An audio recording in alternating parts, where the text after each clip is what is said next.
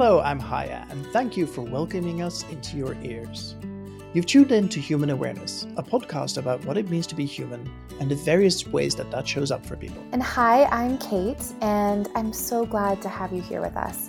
Haya and I are representing the Human Awareness Institute, or HAI for short, as we explore important themes related to love, intimacy, and sexuality. Obviously, our podcast can't replace our workshops, but we hope that in these interviews, you're able to catch a glimpse of who we are and what we do. Shall we get started with the interview? Yes, come settle in with me and I'll hit play. Okay, welcome back to another episode of um, our wonderful podcast. I'm joined today um, by Laurie. And Laurie, I'd love for you to tell me um, what your name is and what pronouns you use. My name is Laurie Handlers, and I use she, her. Wonderful. And uh, where are you calling in from today? Phoenix, Arizona. Lovely. So, um, we invited you to come and talk to a um, a topic that is pretty close to my heart, uh, but that you know we're three three seasons into this podcast and we haven't actually gotten around to talking about yet, and that is um, sex and aging. I am really eager to um, to learn more from you about um, uh, how this has come up in your life and uh, why do you think people aren't talking about this? I don't know. I think they're not talking about it because they don't. They're not aged yet. I don't really know. Um, I just think that I think that I have a good handle on it. One because of my age, but also because I'm very into super longevity. Mm. So I'm a person that experiments with my own body because it's my body, because I own it. And so I give myself things that not are not on the beaten path. I have chosen a route of self medication, we'll call it, supplementation, studying longevity or what they call radical life extension. And to me, when I first heard about radical life extension and I got over the stigma of what do they mean by physical immortality? How could that be? What are they, vampires? I mean, when I when I first started hearing about it, it took something to get it into me and under my belt. But now that I've been at it for, I don't know, 13 years or so, I see it going hand in hand with sacred sexuality. And I, it like hit me between the eyes. And for most people, they're, you know, they're like, most people in the field of sacred sexuality are into reincarnation and having the big bang with God or something. And I'm I'm like, if you want the big bang, have it now. Big bang, huh? I see what you did there. yeah. But I think there's something really interesting about uh, longevity in general. You know, um, there's one thing that is, uh, you know, uh, qu- uh, quantity, like stretch to as many years as you possibly can. But from the way you're talking about this, I sense that you're talking about something else. You're talking about um, not just the number of years, but also the quality of those years. Exactly. I am not. Here's the thing: most people, when they get over fifty, they get they start preparing to die. Mm-hmm. They say, "Well, half my life is over, and now I should move towards retirement." And then when I retire, I should relax because soon it's all going to be over. And they start planning to die. And in my life, I'm planning to live. Right. And I'm over 50. I'm well, I didn't even discover Tantra until I was 46. So, you know, the actual Tantra, what it, the study of Tantra, I always knew there was something more to sex and sexuality. It's like I knew it intuitively, but I didn't know who to speak to about it. I didn't know where to get any, any information about it. And then I found it, but I didn't find it until you know i was 46 we barely had the internet and yeah. and um now i'm like well okay i'm planning to live. I'm planning to live like the best like my life has become so good because of all of this. Why would i want to leave now? So i don't want to leave. I don't want to leave you know No, but that's a wonderful place to be, right? If you if you're enjoying something, then you want to stay. It's like when you're sitting in a cafe with friends and you're having a great time. You know, the first person to go, you know what, I'm done with this. Like, well, that's really sad because we're having such a good time here. Uh-huh. Exactly. And this is kind of the life version extension of that. I'd love to hear the the story if you're willing to share about how you did discover tantra and how that did become a bigger and more important part of your life. Sure. I um well, I so as I said, like when I was a kid, you know, when I was first having sexual expressions with other people, I felt like there was something more to life in it. Like I felt like it was a deeper conversation. I didn't think it was just frictional intercourse. I felt like there was some soul connection that was happening between me and the someone at the time that I was that I was sexually experimenting with. And I when I talked about that, people who were my partners or potential partners thought I was just plain weird. They just they were like, you know, yeah. so were there more were they more, more focused on the mechanics of sex or what, yeah. what was the thing that they were confused by? No, they were more focused on the mechanics and they were focused on So basically you know, chasing orgasms together kind of thing. Yeah, yeah, like that. And I said to myself, this can't be all there is. Mm. But I didn't hear anything else about that until I was probably 36. Around that time, in my 30s, I, I subscribed to Yoga Journal. And in the magazine, when it came delivered to my door, there was an article about Margot Anand, the famous Tantra teacher. And I read that article. Well, I used to read Yoga Journal from cover to cover. And I read that article and said, This is it. I found it, you know. But then there was no they didn't give any address. There was no phone number.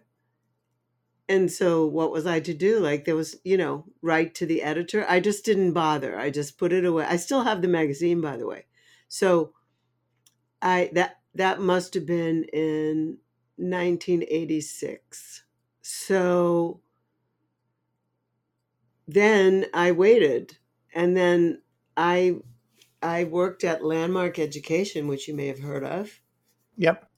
So I worked at Landmark Education and it was a great job. I was totally involved in transformation and I was in the process of get, you know, I had a computer. I think the internet was coming out then. And what happened when I left Landmark, I left Landmark with, uh, you know, a big reputation of being one of the top or the top enrollment manager in the world. But my body was breaking down. I mean, I was just the pressure of like breaking all the records and doing what I did. And so as I was leaving, one of my friends said, There's a Tantra class coming to Silver Spring, Maryland. I lived in Washington, D.C. And she said, I think you should take it. You're kind of a mess. and I said, That's what good friends are for, right? Yeah. I said, Okay, I'm going to do that. And I took the class. It was like, yippee. 10 years later, I found it. It was like finding pay dirt, you know? Yeah. And isn't that wonderful how or uh, a little sad maybe but there is something interesting how you know you kind of made a bookmark for yourself there like hey this is a thing i should explore and then a decade passed before you really had a chance to uh, to dig in. Exactly. It was it well, it was it's sad because listen, I say to people, if I knew about Tantra when I was 21, my life would have gone in a completely different direction, but it didn't. Mm. You know, so I went through my trials and tribulations of relationships, of not relationships, but just one night stands or sexuality. Um, I went through uh, the things that females, she, hers, go through in the 20s of not feeling secure, not feeling good about myself. Not, you know, I, I, I feel like in some ways I always felt good about myself, but lots of self doubt. I think that I had lots of people, sleeping partners, you know, people that I had sex with so that I could find who I was, possibly in their eyes. Hmm. And that was the wrong place to look. I mean, but I could say that now. yeah, totally. but I didn't know that then. You know, that's what I was very precocious and I had a very strong sex drive and and and what I might call now, knowing what I know now as a very experienced, you know, I'm I'm you know, people would call me a world renowned sex educator, facilitator. What I know now is that I probably was hypersexual. Mhm. You know, I was probably one of those young ladies that come to some of my classes and don't know how to express their power except in a sexual way. I, I probably could say that about myself, but you couldn't have gotten me to say that about myself when I was 35. It feels like a pretty big thing to even admit to yourself, never mind out loud to others. Yeah, but I could admit it because I don't care what anybody thinks. I'm 73. I don't I really don't care at all what anybody thinks, you know. I I dare anybody to, you know, to like try and rock my apple cart. I, I just I'm over it, you know. I'm hearing the joy in your voice in just saying, you know what? I am what I am. Deal with it. That is a wonderful gift to have to have given yourself. yeah, I that's how I feel. I just feel so I feel not not a lot rocks me anymore. And I totally attribute it to the practice of sacred sexuality and the practices that come with that. I totally attribute it to that. And now I'm, you know, just so you know, I mean, I, I, you didn't ask, but I'll say, you know, I have a best selling book on Amazon called Sex and Happiness The Tantric Laws of Intimacy. And I wrote that book almost 20 years ago. Like I began writing it almost 20 years ago. And it's a, it was a book about what I learned from studying and teaching Tantra. And what I learned was that nobody back then was talking about things like speak your truth, honor your anger, um, have full contact confrontations if you need to, um, bear, be your own witness. These things were touched upon, but I didn't see anybody living it. I, I met a bunch of tantrikas who knew how to eye gaze and cause high bliss states, you know, and through Sacred Spot, be able to find places where wounding was or create huge DMT releases and bliss states. But no one was like really telling the truth or setting boundaries. You know, and I Mhm. know I'm on a HAI podcast, so I know that HAI as an organization has lots of boundaries. You know, Yep. like lots of guidelines and rules that people have to follow to be part of HAI. So I I just say when I first started, I no one was practicing emotional release. Nobody was, um, you know, just or I didn't know where they if it, maybe not nobody, but I didn't know who was speaking about this stuff, like really speaking about this stuff. So I started these things started dropping out of my mouth, like there should be some laws. Yep. so they so they dropped out of my mouth and um and then five dropped out. And then as i was writing another five dropped out. So i got these 10 laws. And now you know when i reached 60 and i was then over 60 i started having a blast. Like i started having more fun worrying less about all of it. Mhm. um, I had these guidelines to live by. And now I'm writing uh this the next book, which is called Sex and Happiness Over 60. It only gets better. Nice. And I have seven more laws, although one of them is the same. Fair enough. And- oh, now now now I have to ask. What is the what is the thing that has stayed as a constant? Boundaries. Yes. When I was writing the first book, that was my weakest chapter. Like I was so bad at my own boundaries. And now I'm Yeah. so clear on my boundaries. And it's like, for me, in my way of thinking, boundaries are necessary to create intimacy. If I don't have boundaries and you don't have boundaries, then I don't know how you'll ever trust me or how I'll ever trust you. Yep. Definitely. There's a really interesting parallel here, which is you're talking about life extension. Um, it's kind of this kind of I'm kind of imagining this this kind of triangle of, of life extension and tantra and sexuality. And I mean, all three have something to do with life giving, right? Both literally and figuratively. Sexuality is about life givingness. And the same thing with like a really strong tantric connection. I, I've never felt more alive than when you have this extreme, like deep connection with someone. And so I feel like that's kind of the theme that runs through this in a way for you. Um, it's that it's that feeling of life and feeling of being alive. Is, is that right, or am I just making stuff no, up? No, you, you're so right on. And let's let's go even further to say, okay, here's the two things. Like you just made a triangle, which is great. And so here's the two things about it. One, the energies of creation is how we got here. Yep. And so someone had to have sex in order for you to be on this call with me, someone else had to have sex. Two other people had to have sex, your parents and my parents. The chances of us being, of those um, eggs getting getting uh, fertilized by the sperm is 40 quadrillion to one. Yep. So that makes you a miracle and me a miracle.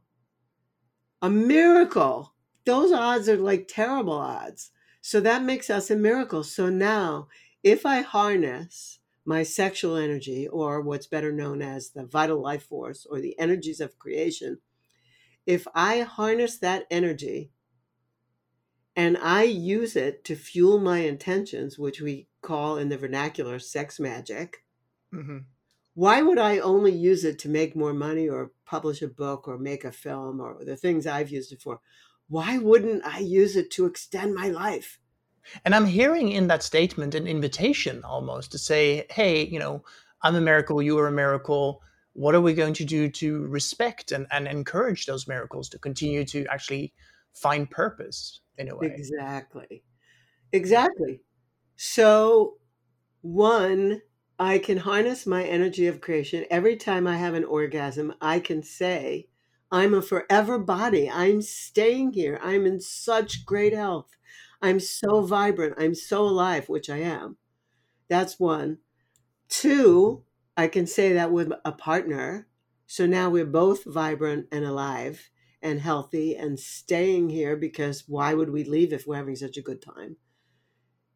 And then what else am I willing to do? what else am I willing to invest in, to put my money in, to put my money where my mouth is and say, well, what else am I willing to do to further enhance my health and extend my life? If I'm having a great time, I don't want to go anywhere. I don't want to take the chance that there is no reincarnation. Mm-hmm. You believe in a life before death, as people famously say. I I just I be, yeah I believe in that life and that life only. yeah, I don't know where we go afterwards. And I, you know, I'll be happily surprised if that time comes, but I'm not putting my bank on that. You know, like that's not where I'm putting Bitcoin or anything. You know, I don't want to. Well, the beautiful thing is, you know, you have this life, and you know, it feels kind of silly to, you know, pine away for what might happen next when you can try and enjoy the most with, exactly. with the one you have now. Exactly. Yeah. So my prayer has become as a magician, giving my energy and my intention over to staying great and just expanding on what I have. And I take lots of amazing supplements and I take some that are experimental, as I said to you earlier. I consider that my body is mine, so I can experiment with it with whatever I want. And so there's many things that I take that most of the population doesn't even know about and um, and I you know and I combine that that miracle practice of using my sexual energy, which is what created me in the first place to create yes. more life. So presumably, somebody who dials into this uh, particular podcast has seen the headline of um, sex and aging and is curious about that as a topic. Um, where do you start? Like, what what if you are um, waking up one morning and you're thinking, you know what? Um, maybe you found yourself in that pattern of thinking, well, I'm really just lounging about, waiting for death. But how do you change gears? How do you wh- where do you start that journey to kind of retake control of of your own sexuality and kind of spark that again? Um, there's a number of ways. First, you have to really talk to yourself because, and you have to eliminate. Let you you have to go against the grain. Um, you have to eliminate things like people saying this cheesecake is to die for, or when you're doing your podcast, break a leg, Right. Yeah. Or oh, I love them to death.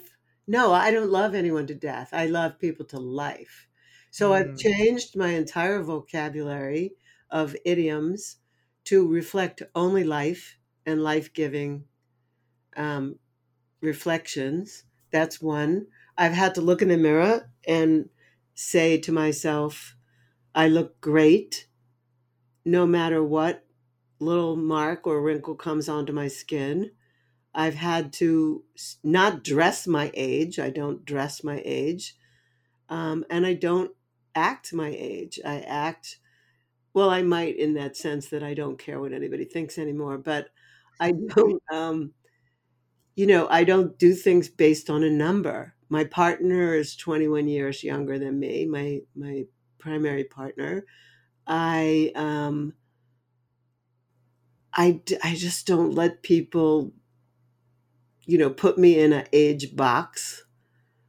Mhm. So on, you know, like it's a- like it's step by step by step by step. I I work out or do movement every single day of my life. Um, I eat a, a, pr- primarily a Mediterranean diet, although I'm not going to take a stand on diets on this show. Um, my cabinet or cupboard is filled with supplements. And then there are prescription drugs that I take that I I don't let the doctor tell me what I'm taking. I tell the doctor what I'm taking. Mm-hmm. Yeah. So things like that. Um, yeah, Yeah. No, that that feels like a really powerful way, um, place to take control. I also feel like we're pushing against some pretty strong um, uh, societal bullshit. Uh, around, you know, there's there's like this recurring joke that springs to mind. It's not funny. I'll call it a joke in the with the biggest uh, air quotes I can find. Um, that is like, oh, that's almost like watching your parents have sex. And you know, I, I think in that there's two things, right? One thing is your literal parents. Maybe there's some queasiness about um, watching that, but I think really it's about people find like older people icky almost in the common vernacular, and I think that is completely that's right. it's completely ridiculous and especially in in a context of something like HAI or or maybe uh, even ISTA you know you you see people of all shapes and sizes and ages naked on a on a relatively regular basis Yes, and I'm happy to. yes me too and i find there's just this there's this thing like if you have if you've been told by the rest of the world that your body isn't the, the shape it should be which of course like every single piece of advertising you find out there is kind of uh nudging those norms along you have to kind of fight a, a pretty heavy battle there to be okay with your own body You do have to. And for one, you have to, your body's up to you. So you have to keep it in good shape or Mhm. else you're probably not going to want to stay here. If you, if you can't walk, you can't see, you can't whatever, then chances are you might not feel the way I do. But if you keep it in good shape, it's, you know, it's clearly my body's not my 20 year old body, but it's still, my body's a good body. And, um, yeah, the other thing is, I just want to say this to counter that expression. I love that you brought that up because let me tell you something. If they are your parents, you better hope they are having sex. And I'm going to tell you why. Because they need and you need oxytocin, serotonin, endorphins, and dopamine. Now, you can get most of that by running. You can't get the oxytocin as a runner. So Yep. you need to have those three chemicals plus oxytocin. You need your peptides to reverse from the suffering into the pleasure. And so that you have the neural patterns that will keep your brain elastic. And you need to you need to have sex for that.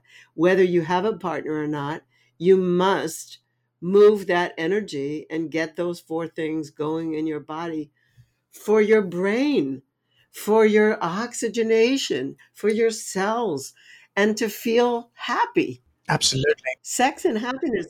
The reason I wrote the book Sex and Happiness is because sex and happiness are super connected. Yep. So that expression should actually be, if we really want to like go there, gee, I can just picture my parents having sex. I hope they are. Yeah, totally. And it takes a particularly callous person to wish no sex on somebody else. I've got to say. It certainly does. That's so that's not nice. that's really bad. Yeah. Uh so um where where do we start the journey? Like where do we um what, what is your invitation to people who are uh, thinking about their continued sexuality and their aging?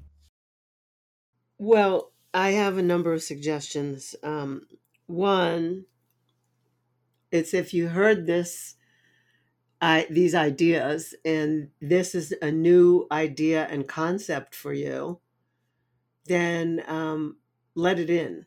That's number one. When it was new for me, it was a little bit weird, but I, you know, I remember the moment I was in New York City and a friend of mine said, you know, some people are speaking about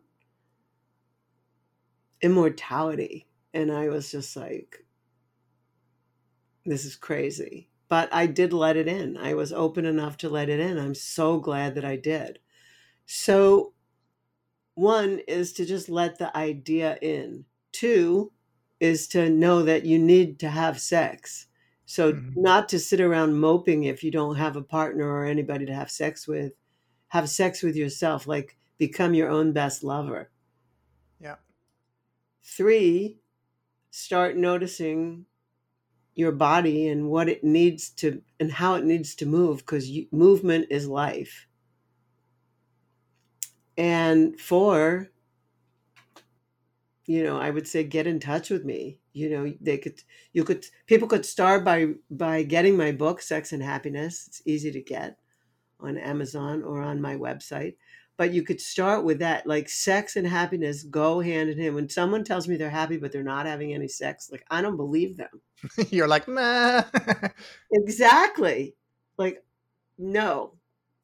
Um if that's the case, I, I, I you know, they're on the, they're dying. You know, something has really died. That's the most, to me, precious part of being human, which is the creative life force. Hmm. Um, and then I'm gonna, you know, as I say to you, I'm I'm um, I'm almost finished with the next book, Sex and Happiness Over sixty. It only gets better, and I plan to do in May. I'll be launching a uh, May 2021. I'll be launching a new course, a journey, which will be called Sex and Happiness Over sixty. It only gets better, and I'll mm. I'll that'll be for regular people, people like you and me who know something about this sacred sexuality journey and people who don't. Yep. you know what we call you know more vanilla people or people who just they and they're out there. They just don't even know So how, how do you reach people who um, have maybe made it to 60 and who haven't, you know, have, haven't found um, the connection between um, uh, sexuality and happiness? I feel like uh, the the um, controversial question would be: Is it too late? I have a sense that I know what the answer is going to be, but you know what the answer is going to be it's never too late um, Yeah. it's not too late it's really you know it happens all the time when i'm in doing ISTAs usually in ISTA in the ISTA field there's mostly 20 and 30 somethings and then there's a few 50 60 70 somethings and I have to have straight talk with everybody where I say, you know, don't not look at these people because they're older than you. You're all going to be here. The point is, what are you going to do between now and then? Yeah. And Yeah. Also, I found I, this is at some ISTA trainings. I found that women over 50 become invisible, like people just don't see them. You know, I have to speak to people and say, you know, you're, this isn't going to happen here. I'm just letting you know this is a welcoming piece for everyone. And if people are brave enough to be over 50 and come to a course with people with 20 and 30 somethings, like good on them.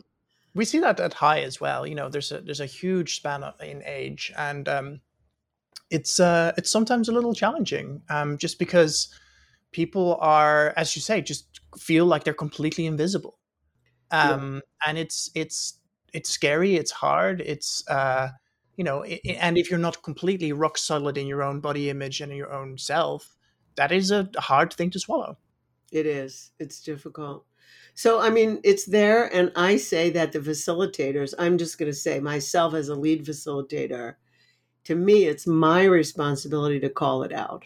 hmm And so I do call it out. Um,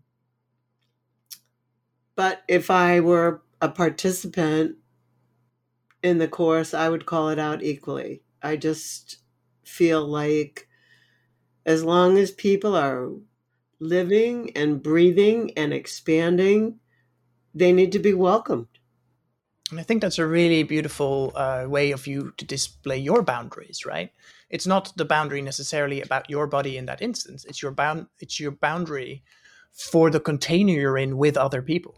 You're saying, "Hey, I'm not okay with the way this container is taking shape," and so you find the you find the words to speak up. And I think that's really powerful. Yeah. Yeah. So that's really that's what I that's my prescription. you know, don't Yeah. leave it out. Don't leave it out because if we just make believe that isn't the case and we let people fend for themselves, often there's exclusion. It's Yeah. a similar exclusion to racism. It's a similar exclusion to ethnic ethnic centrism. Yeah. Uh, in in Western culture, I, I it may just be in the Americas more. I mean, so it, it needs to be it needs to be confronted, and we're back to my laws. Full contact confrontation. Like to me, I would confront that. I would confront it straight up. I am glad you do, and I think that is inspiring me to kind of think more about where I um, rub up against my edges and where I should be speaking up more. So I think that's a really beautiful invitation there. We spoke to um, to Frank from ISTA um, in a in a previous episode, um, and I'd just like to spend a little bit more time, if you're open to like the work you do do with ISTA. What is it? Um, what does it mean to you? And you know what like who, who should uh, take a closer look That's fine. Um, and I'm so glad you interviewed Frank. Frank is like my twin from another mother and another age. So Frank and I are very closely aligned, and uh, although politically not so much, but we are very closely aligned, like in in in the spirit of who we are. yeah yeah we had a really wonderful conversation about him uh, about marriage um, and you know um, whether it plays a role in, in in society today and things and it's it, it sparked a, a number of really wonderful conversations That's great. I never married. I'll just tell you that. So I voted against it long ago. Mm, yeah. um, yeah. So what I do, my work in the world, you know, it's like I have my I have my own body of work, um, which used to be called Butterfly Workshops, and now it's lauriehandlers.com. And I have lots of things that I do that I create. I now have a full apprentice program of my own. I'm teaching people to be sex and happiness coaches.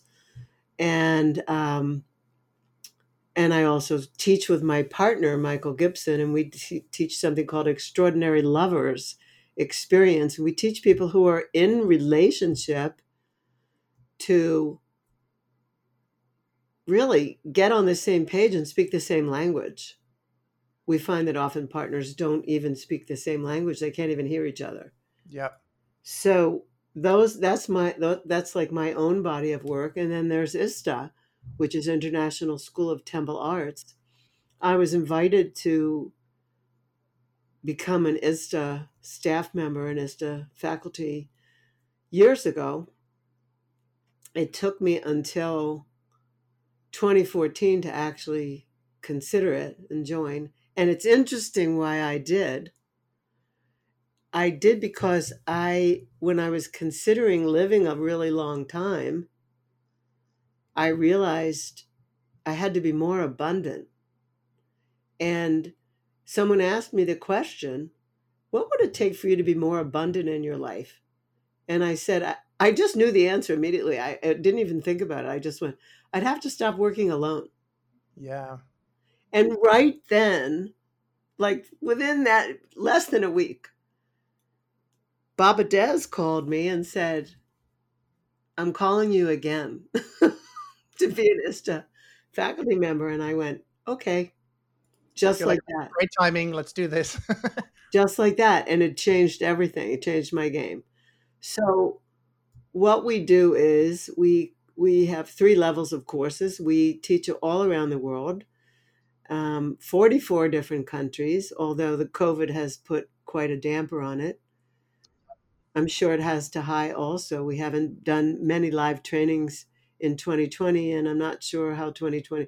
A lot of I can't tell you how badly I miss a good cuddle pile.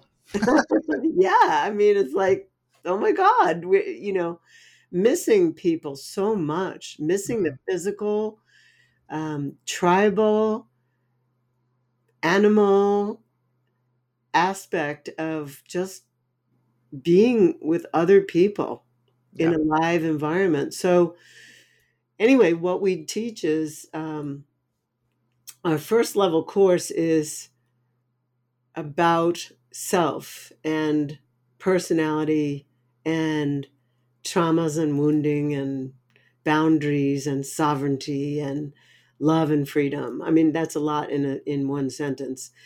It we take people on a journey for a week of who am I what's going on for me? Where am I sexually? Am I free? Can I love?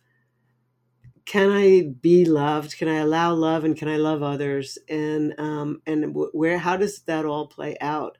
And so people learn. You know, the first few days they learn about boundaries and the wheel of consent and and um, where where am I in all of this?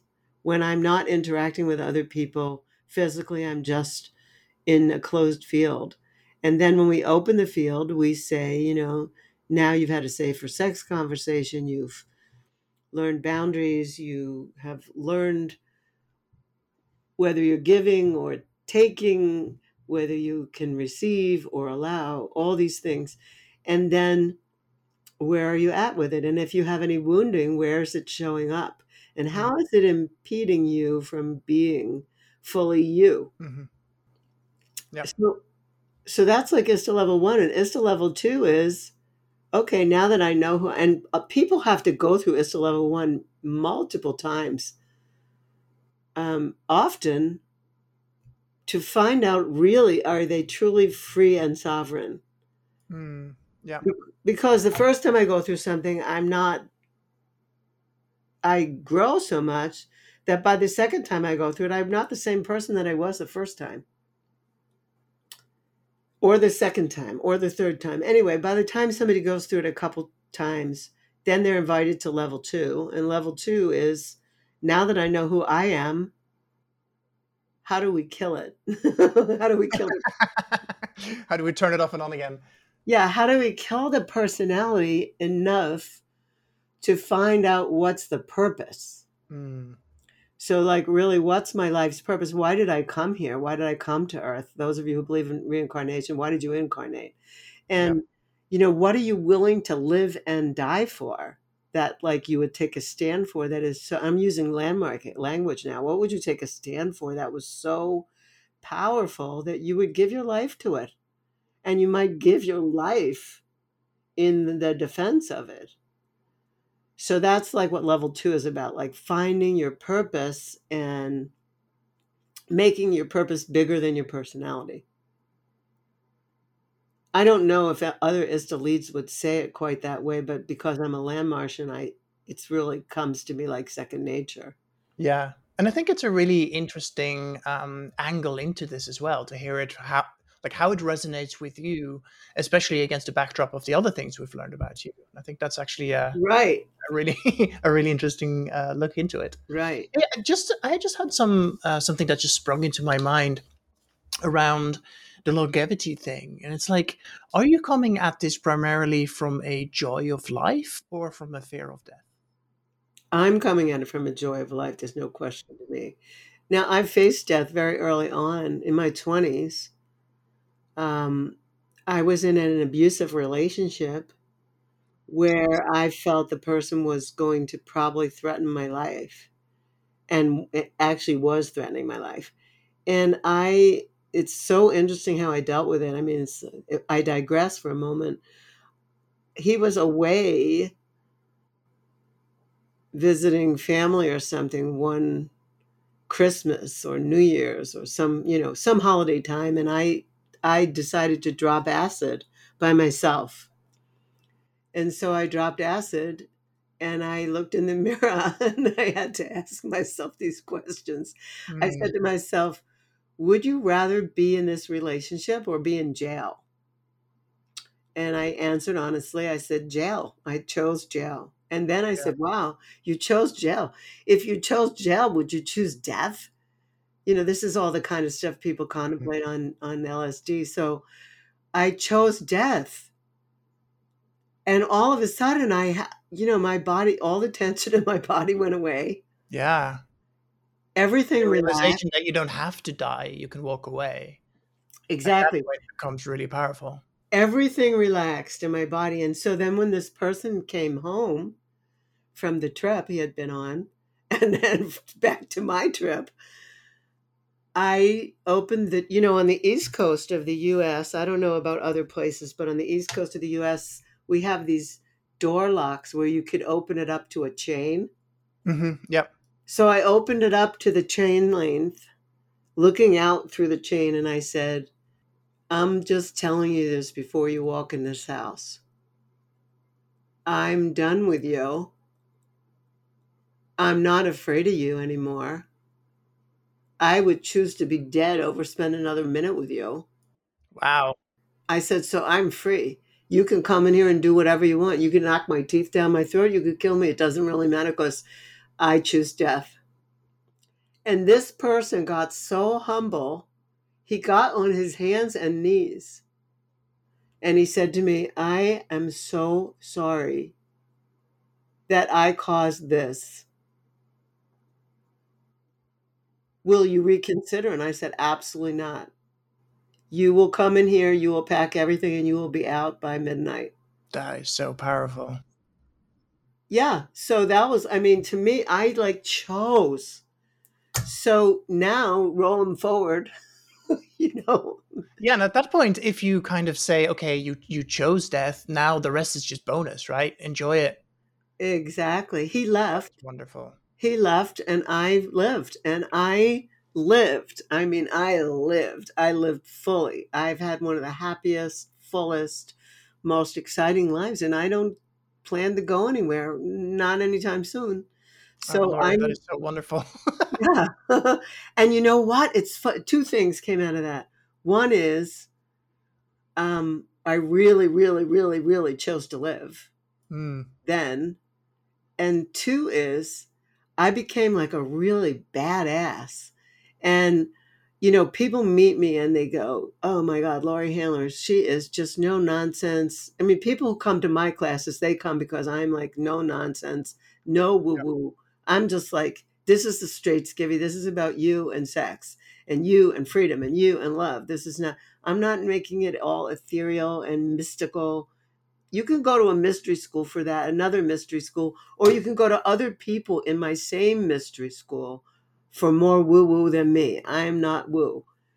And people, when they meet me, they go, She is so badass. She just says whatever's on her mind. Well, what what day do you think that happened to me? yep. It happened then. So that person gave me one of the biggest gifts, or two of the biggest gifts in my life. The the facing death and choosing to live, and the no fear of saying it, whatever it is, like being a badass. That's what I got from that. That's the gift. That is absolutely baller, as the kids say these days. um, I think this is a wonderful place to wrap. Um, where can people find out more about you on the interwebs? LaurieHandlers.com. They can find everything Laurie Handlers. I also have a podcast, Sex and Happiness. I've been broadcasting for 12 years.